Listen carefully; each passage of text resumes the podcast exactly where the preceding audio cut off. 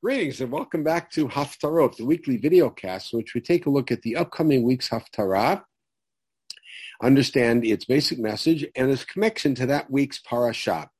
Uh, my name is Yitzchak Etshalom, and I'm delighted to be taking a look with you with you at the par, the Haftarah for this week's Parashat Tetzaveh.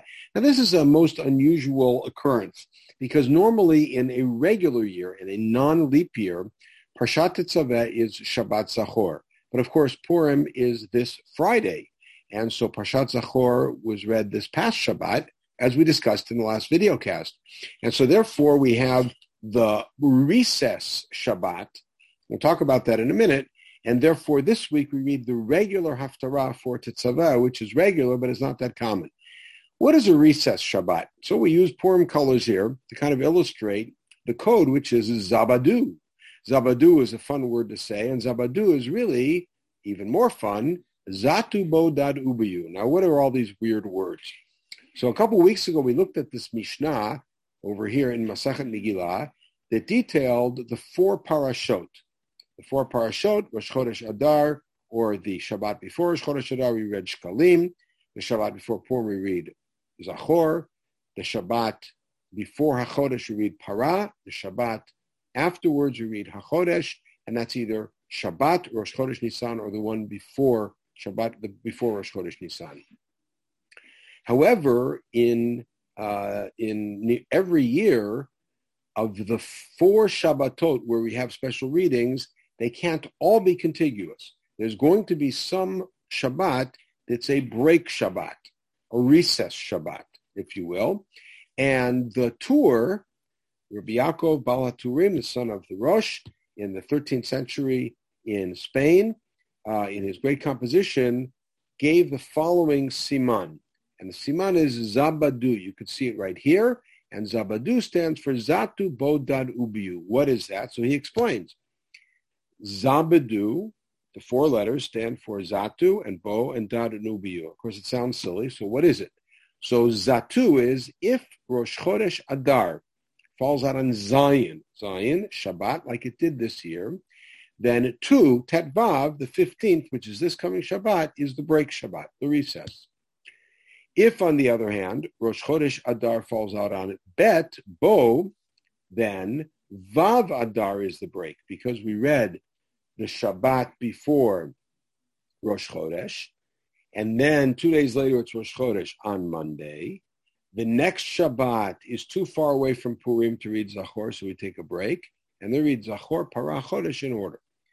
Dad, same thing. If Rosh Chodesh Adar is on a Wednesday, then that coming Shabbat is the break Shabbat. And then Ubiu is even more interesting when Rosh Chodesh Adar is on a Friday, meaning the first of Adar is on a Friday, not like this year, like it was a couple of years ago. Uh, then we take a break the next day, Bet, and Yud Vav, the 16th, meaning we take we read on Shabbat. It's a whole almost week until Rosh Chodesh. Friday's Rosh Chodesh. Then we take a break that next day, and then we read the next week Zachor, and then we um, we and Purim in that case is on a Thursday, and then two days later on the 16th we take another break and Para, and that's Zatu Bodad Ubiu, and the short version of that strange incantation is Zabadu.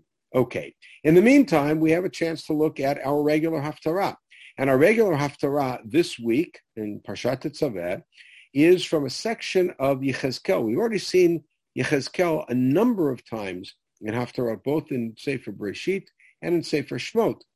Yechezkel, the last nine chapters of Yechezkel, from Parak Mem until Memchet, are Yechezkel's vision of a future Beit HaMikdash and a return to the land of Israel Remember, Yechezkel's prophecy happens in Bavel, in exile, during and after the destruction of the Beit HaMikdash.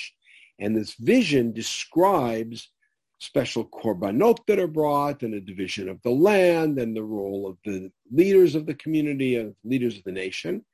And here you have a description of what the house itself looks like. Why is this appropriate for Parshat Tetzaveh?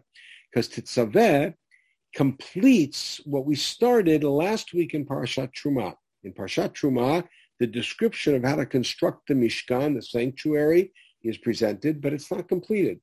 In Parshat Tetzaveh, three things happen. The first thing is that the clothes of the Kohanim, the special garments of the Kohanim are presented. That's followed by the special ceremony that the Kohanim are going to undergo to become sanctified. And it's followed by the some of the last appurtenances of the Mishkan, including the Mizbach HaKtoret, the special small golden Mizbeach that goes inside the Beit HaMikdash on which the incense is burnt. And that's the end of the parasha. The description of the Mishkan is completed in Parshat Ki Tisa, which is next week, but we'll leave that for next week.